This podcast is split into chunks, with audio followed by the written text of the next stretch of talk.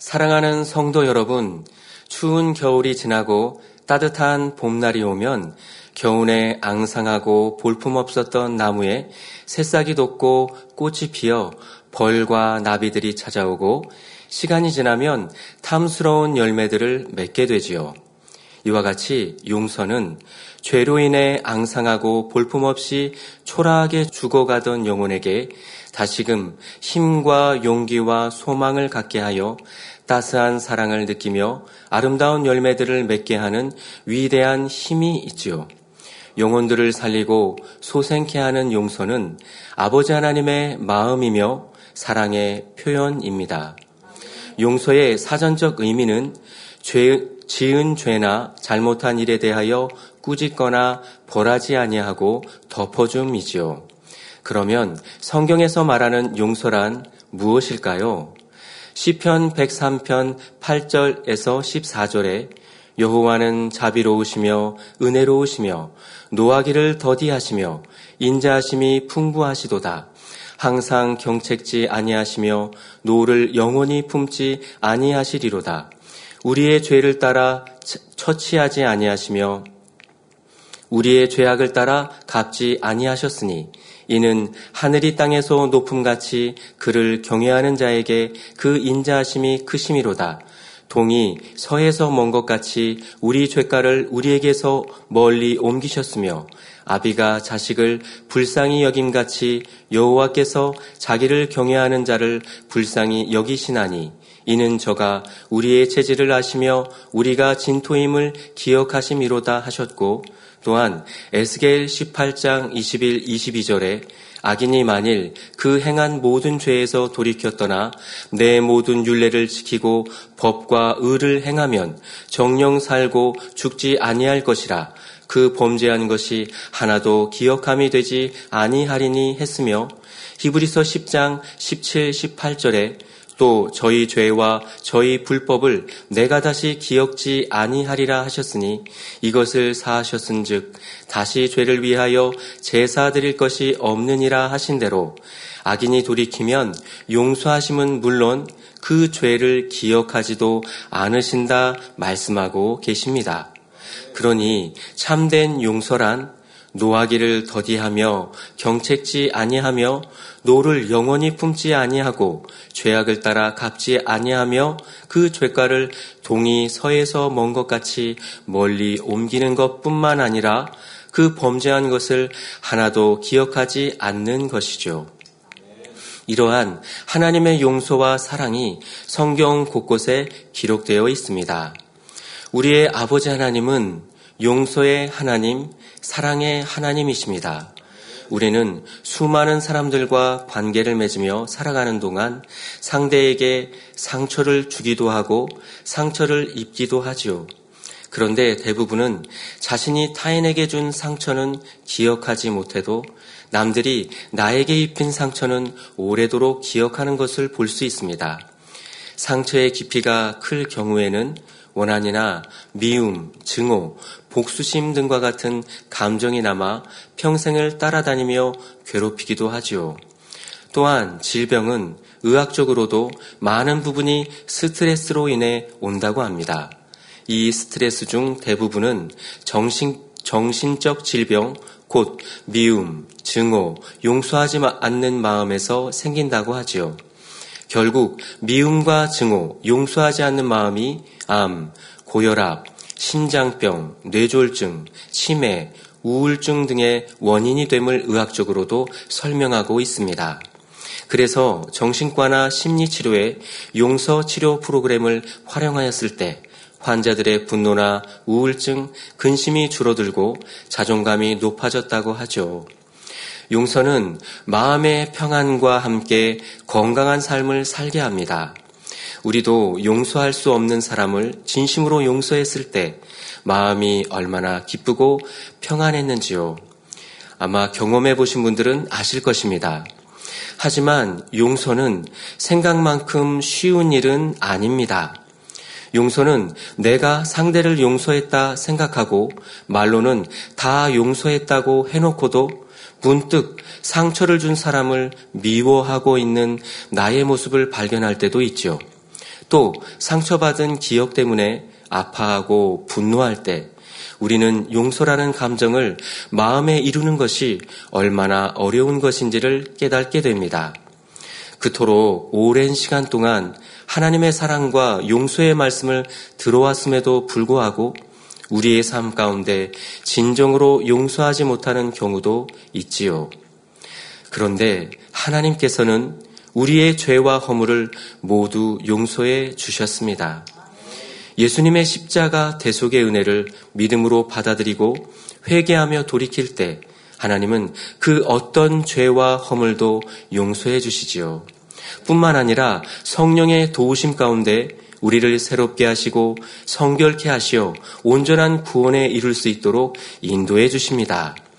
골로새서 삼 장 십이 절에서 십사 절에 그러므로 너희는 하나님의 택하신 거룩하고 사랑하신 자처럼 긍휼과 자비와 겸손과 온유와 오래 참음을 옷 입고 누가 네게 혐의가 있거든 서로 용납하여 피차 용서하되 주께서 너희를 용서하신 것과 같이 너희도 그리하고 이 모든 것 위에 사랑을 더하라.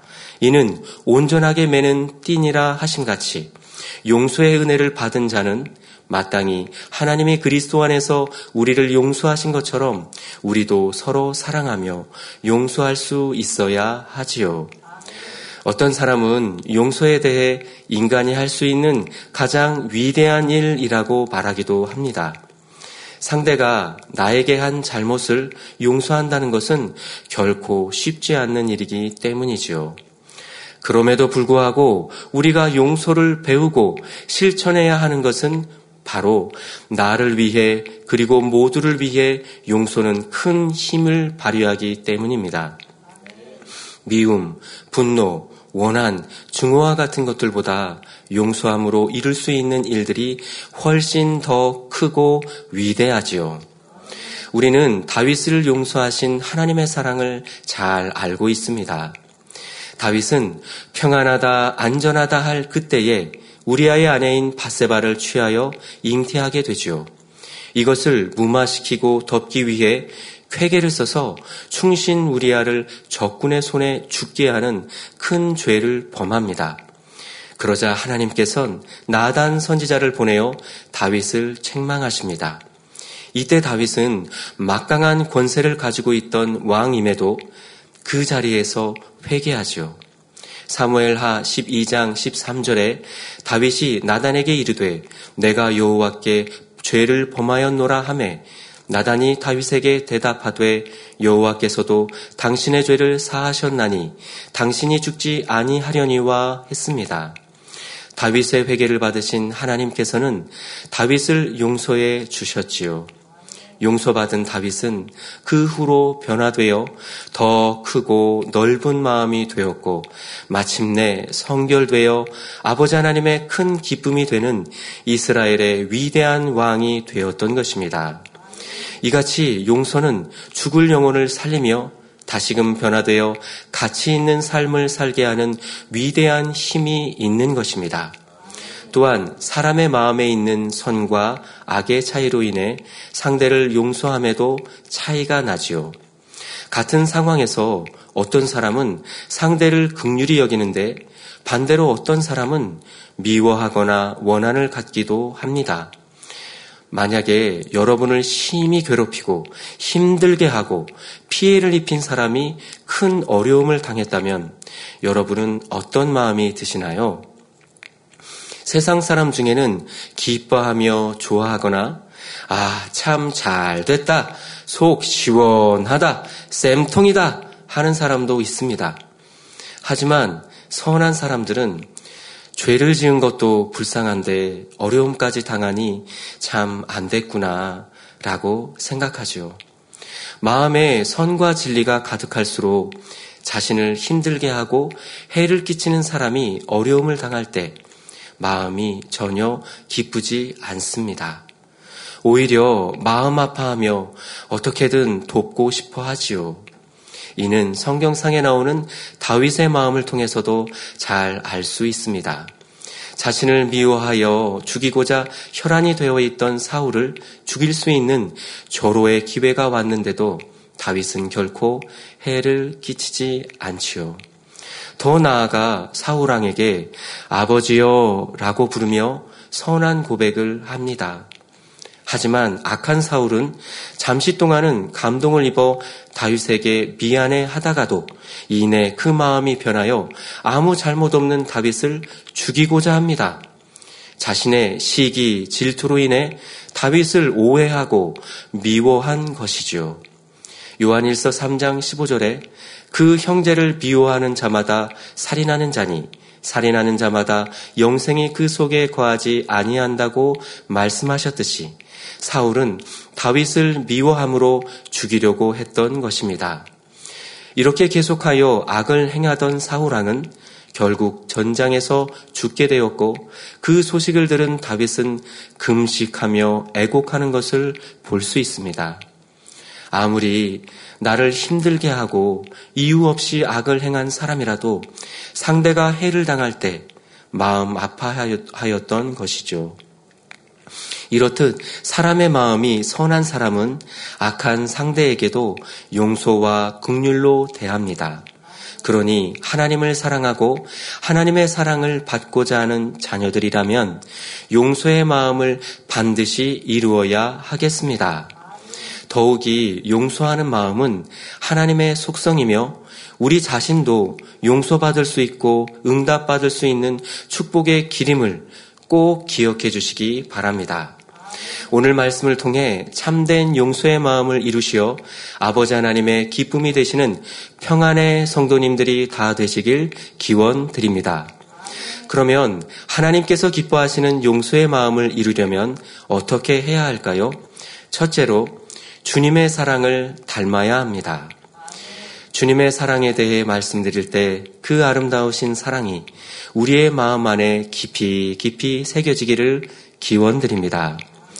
주님의 사랑은 사람들이 생각하는 사랑과는 차원이 다릅니다. 어떤 조건이나 대가도 요구하지 않으며 아버지의 마음 깊이 있는 것까지 헤아려서 오직 순종만 하는 사랑이지요. 예수님은 죄인들을 구원하기 원하시는 아버지 하나님의 마음을 헤아리셨습니다. 그리고 아버지 앞에 어떤 조건도 달지 않고 오직 순종함으로 육신을 입고 이 땅에 오셨지요. 죄인들을 위한 속죄 제물이 되기 위해 처참한 십자가의 고난을 받으셨습니다. 예수님은 육신의 생각이 없는 분이지만 만약 육신의 생각을 동원했다면 십자가를 지실 수 없었을 것입니다. 나는 하나님의 아들이니 이 참혹한 십자가를 지고 싶지 않다 하실 수 있지요. 그러나 예수님은 그러지 않으셨습니다. 아버지의 뜻에 따라 죄인들에게 구원의 길이 되시기 위해 인간의 몸을 입고 이 땅에 오셨지요. 그리고 참혹한 십자가 고난의 길을 묵묵히 가셨습니다. 아버지 하나님을 마음 깊이 사랑하셨기 때문입니다. 또한 영혼들을 향한 사랑이 예수님의 마음에도 가득하셨기 때문이지요. 그래서 인생들을 죄의 종에서 해방시켜 아버지의 참 자녀가 되는 길을 열어주셨던 것입니다. 예수님께서 받으신 십자가의 고난은 사람으로서는 참으로 견뎌내기 힘든 것이었습니다. 그래서 십자가를 지시기 전날 밤에 아버지여 만일 아버지의 뜻이거든 이 잔을 내게서 옮기시옵소서. 그러나 내 원대로 마옵시고 아버지의 원대로 되기를 원하나이다 라고 기도하신 것입니다.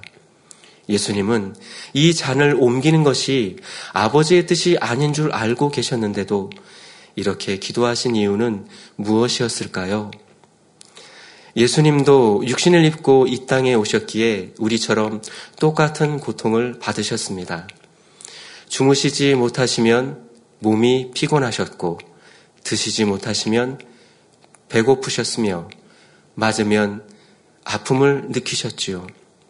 예수님은 자신이 속죄제물이 되면 영혼들의 죄가 사해지기에 기꺼이 감당할 마음이셨습니다. 한편 육신을 입고 계시기에 예수님이 받아야 할 고통이 얼마나 큰지도 잘 아셨지요. 그래서 만일 아버지의 뜻이라면 이 잔을 옮겨주시라고 기도하셨던 것입니다.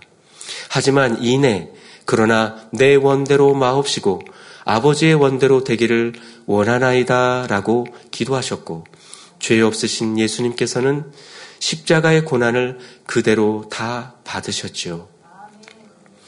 이것이 주님의 사랑입니다. 또한 예수님께서는 상한 갈대를 꺾지 아니하시며 꺼져가는 심지를 끄지 않고 끝까지 참고 기다리셨습니다. 마태복음 십팔 장 이십일 이십이 절에 그때에 베드로가 나와 가로되 주여 형제가 내게 죄를 범하면 몇 번이나 용서하여 주리이까?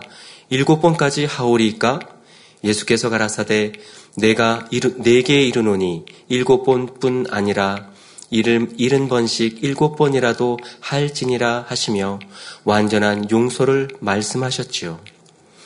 몇 번 용서하고 더 이상은 용서하지 못하겠다 하거나 저 사람은 도무지 이해할 수도 없고 용서할 수도 없다 해서는 아니 됩니다. 용서했다 하고는 상대의 잘못을 기억하며 마음에 품고 있어서 스스로 고통받는 어리석음도 없어야 하지요. 베드로 또한 주님의 사랑으로 용서의 은혜를 입은 사람입니다. 마태복음 이십육 장 칠십삼 절에서 칠십오 절에 조금 후에 곁에 섰던 사람들이 나와 베드로에게 이르되 너도 진실로 그 당이라 내 말소리가 너를 표명한다 하거늘 저가 저주하며 맹세하여 가로되 내가 그 사람을 알지 못하노라 하니 닭이 곧 울더라. 이에 베드로가 예수의 말씀에 닭 울기 전에 내가 세 번 나를 부인하리라 하심이 생각나서 밖에 나가서 심히 통곡하니라 기록하고 있지요. 베드로는 예수님의 수제자로서 누구보다도 예수님을 제일로 사랑한다고 자부하던 사람입니다. 마태복음 이십육 장 삼십일 절에 예수님께서 제자들에게 오늘 밤에 너희가 다 나를 버리리라 말씀하실 때에도 베드로는 다 주를 버릴지라도 나는 언제든지 버리지 않겠나이다 하였지요. 또한 밤 사경에 바다 위로 걸어오시는 예수님을 본 베드로는 주여 만일 주시어든 나를 명하사 물 위로 오라 하소서 하였고 주님께서 오라 하시니 배에서 내려 물 위로 걸었던 사람입니다. 주님께서 제자들에게 너희는 나를 누구라 하느냐 물으실 때에도 베드로는 주는 그리스도시요 살아계신 하나님의 아들이시니이다 고백하였지요. 주님이 가시는 곳에 늘 함께하였고 주님을 너무도 사랑했던 제자였습니다. 하지만 예수님께서 군병들에게 붙잡혀 끌려가시는 상황에서 두려움이 엄습하였고 베드로는 그만 예수님을 세 번이나 부인하게 되었습니다. 아직 성령님이 마음 안에 임하지 않았던 상태였고 나약한 육의 모습이 있던 터라 그러하였지요. 그러나 베드로는 이내 주님께서 하신 말씀이 생각나서 심히 통곡하며 회개하였습니다. 그때도 주님은 베드로의 회개를 받으셨고 사랑으로 베드로를 용서해 주셨지요. 주님은 베드로에게 너가 나를 누구보다도 사랑한다고? 내 수제자라고? 어떠한 일이 있어도 나를 버리지 않겠다고? 그러면서 나를 세 번이나 사람들 앞에서 부인했느냐? 너는 거짓말쟁이다. 너는 나를 배신하였다 하지 않으셨습니다. 주님은 베드로를 진정으로 사랑하셨기 때문에 어떠한 책망도 원망도 하지 않으셨지요. 용서받은 베드로는 주님의 크신 사랑에 변화되었고 생명 다해 복음을 전하다가 끝내는 십자가에 거꾸로 달려 순교함으로 주님께 대한 뜨거운 사랑을 표현하였습니다. 요한복음 팔 장에도 가늠하다 현장에서 잡혀온 여인을 용서하시는 예수님의 사랑이 잘 나옵니다. 예수님께서는 여인을 끌고 와서 정죄하고 돌로 쳐서 죽이려 했던 사람들을 선한 방법으로 물러가게 하시고는 여인에게 말씀하십니다. 나도 너를 정죄하지 아니하노니 가서 다시는 죄를 범치 말라 하시며 죄로 인해 두려워 떨고 있던 여인에게 잠든 평안을 주셨지요. 하나님께서는 죄는 미워하되 사람은 사랑하십니다. 죄를 미워하실 수밖에 없는 것은 죄로 인해 우리가 사망으로 가기 때문이지요. 악인이 죄에서 돌이킬 때에는 악인을 악인이라 하지 않고 오히려 그 죄를 사해 주시며 의인이라 칭해 주십니다. 이렇게 하나님은 회개하는 심령을 찾으시며 그가 통해 자복하면 과거의 모든 죄를 묻지 않고 용서하시지요. 이러한 아버지 하나님의 사랑과 주님의 사랑을 마음으로 깨우친다면 우리는 어떻게 살아야 할까요? 사랑하면 방법이 보입니다. 또한 그것을 행함으로 옮기게 하는 힘도 사랑이지요. 주님을 향한 큰 사랑을 소유하는 이들은 세상이 감당할 수 없는 일들을 해냅니다. 막달라 마리아님의 주님을 향한 사랑은 모든 두려움을 물리치고 주님의 부활을 전할 수 있는 힘이 되었지요. 사도들과 믿음의 선진들의 주님을 향한 사랑 역시 생명의 위협 앞에서도 전혀 요동함이 없이 복음을 전하며 순교의 길을 갈 수 있는 힘과 능력이 되었던 것입니다. 만민의 성도 여러분, 그러니 우리는 주님의 사랑으로 어떠한 사람이라도 용서할 수 있어야 하겠습니다. 하나님께서 기뻐하시는 용서의 마음을 이루려면 둘째로 내가 받은 은혜를 기억해야 합니다. 그러면 내가 받은 은혜는 무엇일까요?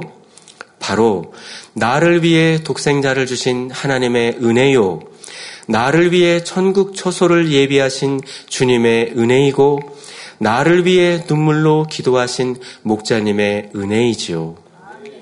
요한복음 삼 장 십육 절에 하나님이 세상을 이처럼 사랑하사 독생자를 주셨으니 이는 저를 믿는 자마다 멸망치 않고 영생을 얻게 하려 하심이니라 했습니다. 전지전능하신 창조주 하나님, 지극히 영화로우신 하나님께서 이 세상을 너무나 사랑하셨습니다. 죄와 불법에 빠져 사망으로 가는 인생들을 긍휼히 여기심으로 결국엔 독생자까지 내어주셨지요. 자녀를 낳고 길러보신 부모님들이라면 아마 조금이나마 그 아픔을 느낄 수 있을 것입니다. 종종 사랑하는 자녀에 대해 눈에 넣어도 아프지 않다는 표현을 쓰시지요. 그런데 그처럼 눈에 넣어도 아프지 않을 만큼 귀한 아들을 사지로 밀어넣을 분이 계실까요? 어떤 사람이 나에게 내가 큰 집도 사주고 많은 돈도 주고 원하는 것이 있으면 모두 들어줄 테니까 당신 아들을 십자가에 못 박게 하세요 라고 한다면 여러분은 과연 할 수 있겠습니까? 아들을 사랑하는 부모라면 결코 그럴 수 없죠. 차라리 내가 죽는 한이 있어도 내 아들은 안 돼요 할 것입니다. 하물며 강도, 살인자, 사형수를 대신해서 아들을 내어달라고 한다면 여러분은 무엇을 하시겠습니까? 대부분 그런 말도 안 되는 소리는 하지도 말라고 하시겠죠. 그런데 그 말도 안 되는 일을 하나님께서는 하셨습니다. 우상 숭배하고 살인하고 도적질하고 하나님을 대적하는 죄인들을 위해 독생자 아들을 화목제물로 내어주셨습니다. 시기, 질투, 미움, 혈기, 간음, 판단, 정죄, 욕심 등 수많은 죄로 추악했던 우리를 대신하여 참혹한 십자가 처형을 당하기까지 하나님께서는 아들을 내어주셨지요. 그 처형의 순간 아버지 하나님이 받으신 고통은 하늘의 해조차 빛을 잃게 만들었습니다. 땅에는 지진이 일어나 진동하고 바위가 터질 정도였지요. 그런 슬픔을 참으시고 아들을 내어주시면서까지 죄인 되었던 우리에게 생명을 주셨던 것입니다. 그 사랑으로 우리는 감히 창조주 하나님을 아버지라 부를 수 있는 은혜를 받게 되었지요. 이 사랑을 결코 잊어서는 안 됩니다. 여러분의 마음에 새기고 또 새김으로 영원히 감사의 찬송을 드리시기를 바랍니다. 성도 여러분, 우리를 구원하시고 지옥에서 건져주신 것만 해도 감사한데 하나님께서는 우리를 위해 아름답고 영광, 영광스러운 천국의 저소를 예비해 주셨지요.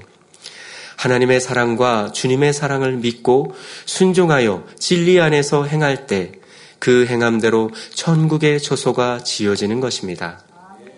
그러면 우리가 이 사랑을 믿고 진리 안에 거한다는 것은 무엇일까요?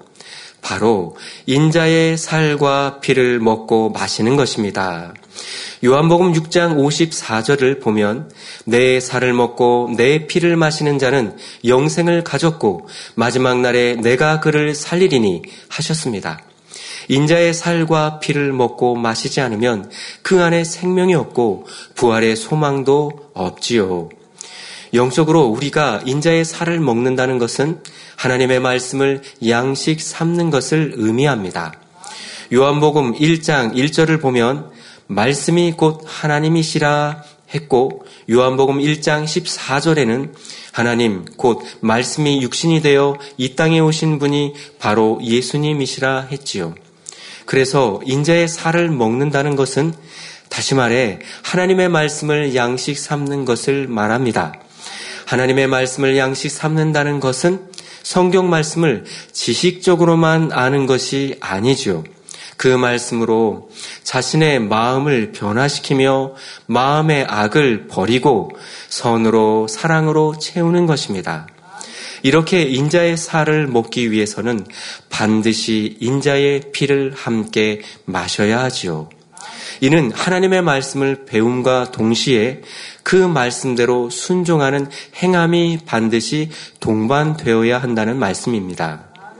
진리, 곧 하나님의 말씀을 배웠으면 반드시 그대로 행해 나가는 노력이 있어야 한다는 것입니다.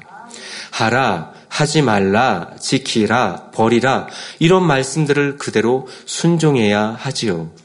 그래야 배운 하나님의 말씀이 자신에게 생명과 능력이 됩니다. 마음에 있던 비진리가 점점 빠져나가고 그 자리에는 진리가 채워지지요. 미움이 빠져나가고 사랑이 채워집니다. 교만이 빠져나가고 겸손이 채워지며 혈기가 빠져나가고 온유함이 채워지지요. 주님께서는 아버지의 사랑을 아심으로 기꺼이 생명을 주셨고 천국에서 우리의 처소를 짓고 계십니다. 장차 천국에서 참 자녀들과 영원한 사랑을 나누실 그날을 하루하루 고대하며 기다리시지요.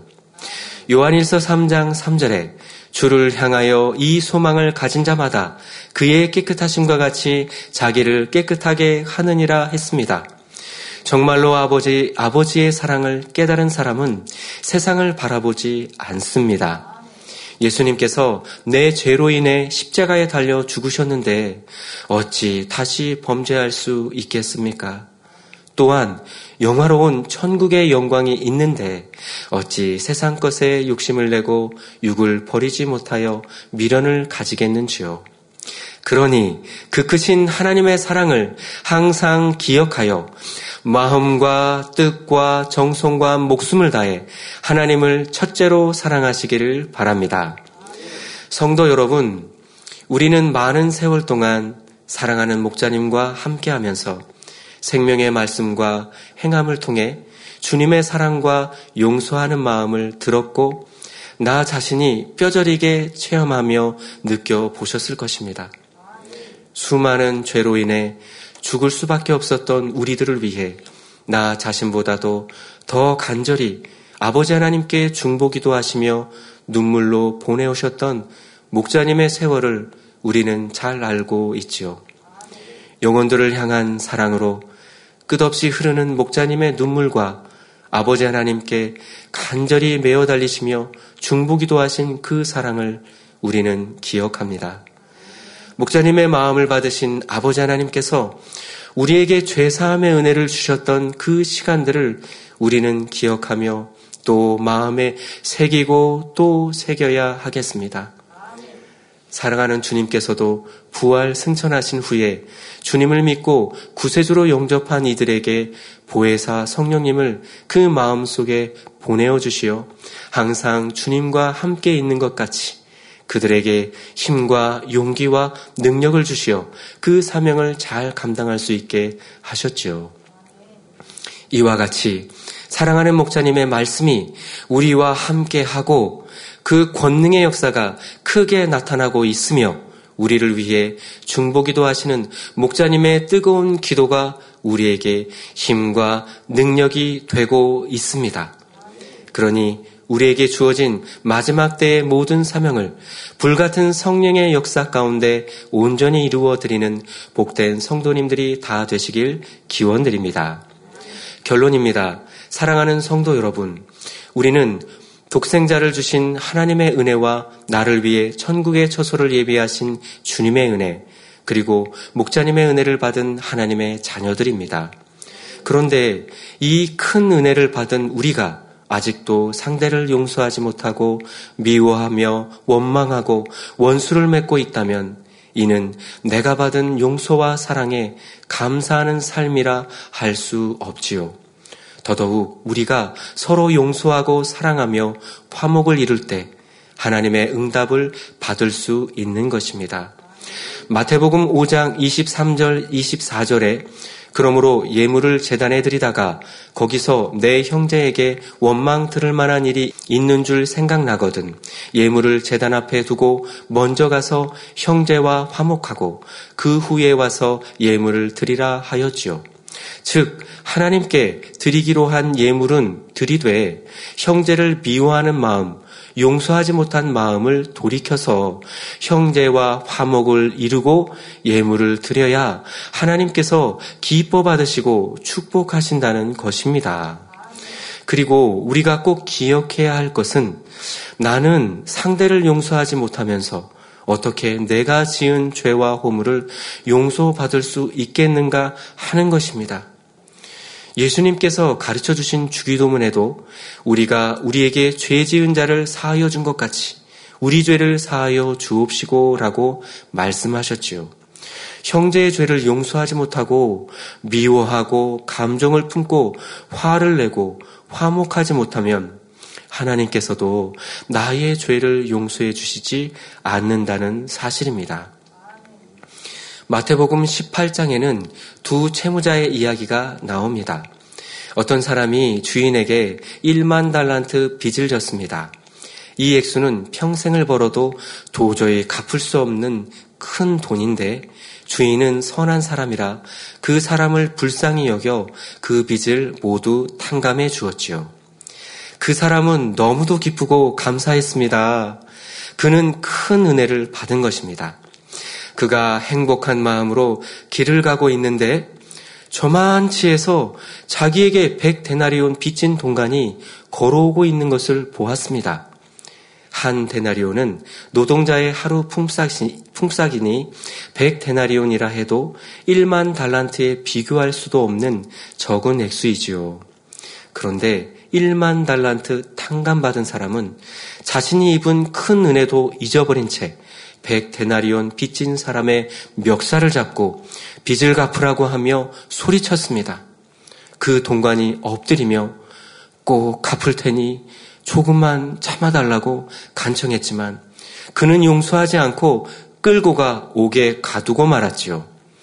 이 일을 알게 된 주인은 그를 불러다가 말합니다. 이 악한 종아, 너가 빌기에 내가 너의 빚을 전부 탕감하여 주었거늘 내가 너를 불쌍히 여김과 같이 너도 내 동관을 불쌍히 여김이 마땅치 아니하냐 하며 노하여 그 빚을 다 갚도록 옥졸에게 넘기게 되었지요. 참으로 안타까운 일입니다. 이 비유의 말씀은 우리가 참 많이 들었던 말씀이지요. 그러나 이 아는 말씀이 나에게 얼마나 양식이 되었고 생명이 되었나 하는 것입니다. 이 비유를 통해 나는 어떠했는가 살펴보아야 하겠습니다. 하나님께서는 나를 구원하시기 위해 독생자 예수님을 십자가에 내어주시기까지 큰 사랑을 베풀어 주셨고 모든 죄를 용서해 주셨습니다. 말로 다 할 수 없는 큰 용서를 받은 우리가 어찌 상대의 죄와 허물을 용서하지 못하겠는지요. 마태복음 십팔 장 삼십오 절에 너희가 각각 중심으로 형제를 용서하지 아니하면 내 천부께서도 너희에게 이와 같이 하시리라 하심같이 우리가 상대를 중심으로 용서하지 않는다면 하나님께서도 우리를 용서하지 않으신다는 것을 명심, 명심해야 하겠습니다. 그러니 우리는 아버지 하나님과 주님, 그리고 목자님께 받은 은혜와 사랑을 늘 기억하여 모든 사람을 사랑하고 용서하며 화목할 때 하나님께서 주시는 평안과 행복, 응답을 받을 수 있는 것입니다. 사랑하는 성도 여러분, 우리는 모두 용서받고 구원의 은혜를 받은 사람들입니다. 그런데 어찌 상대를 용서하지 못하겠습니까? 우리 모두 주님의 사랑을 담고 내가 받은 은혜를 기억함으로 진정한 용서의 마음을 소유하시는 복된 성도님들이 다 되시길 주님의 이름으로 기원드립니다.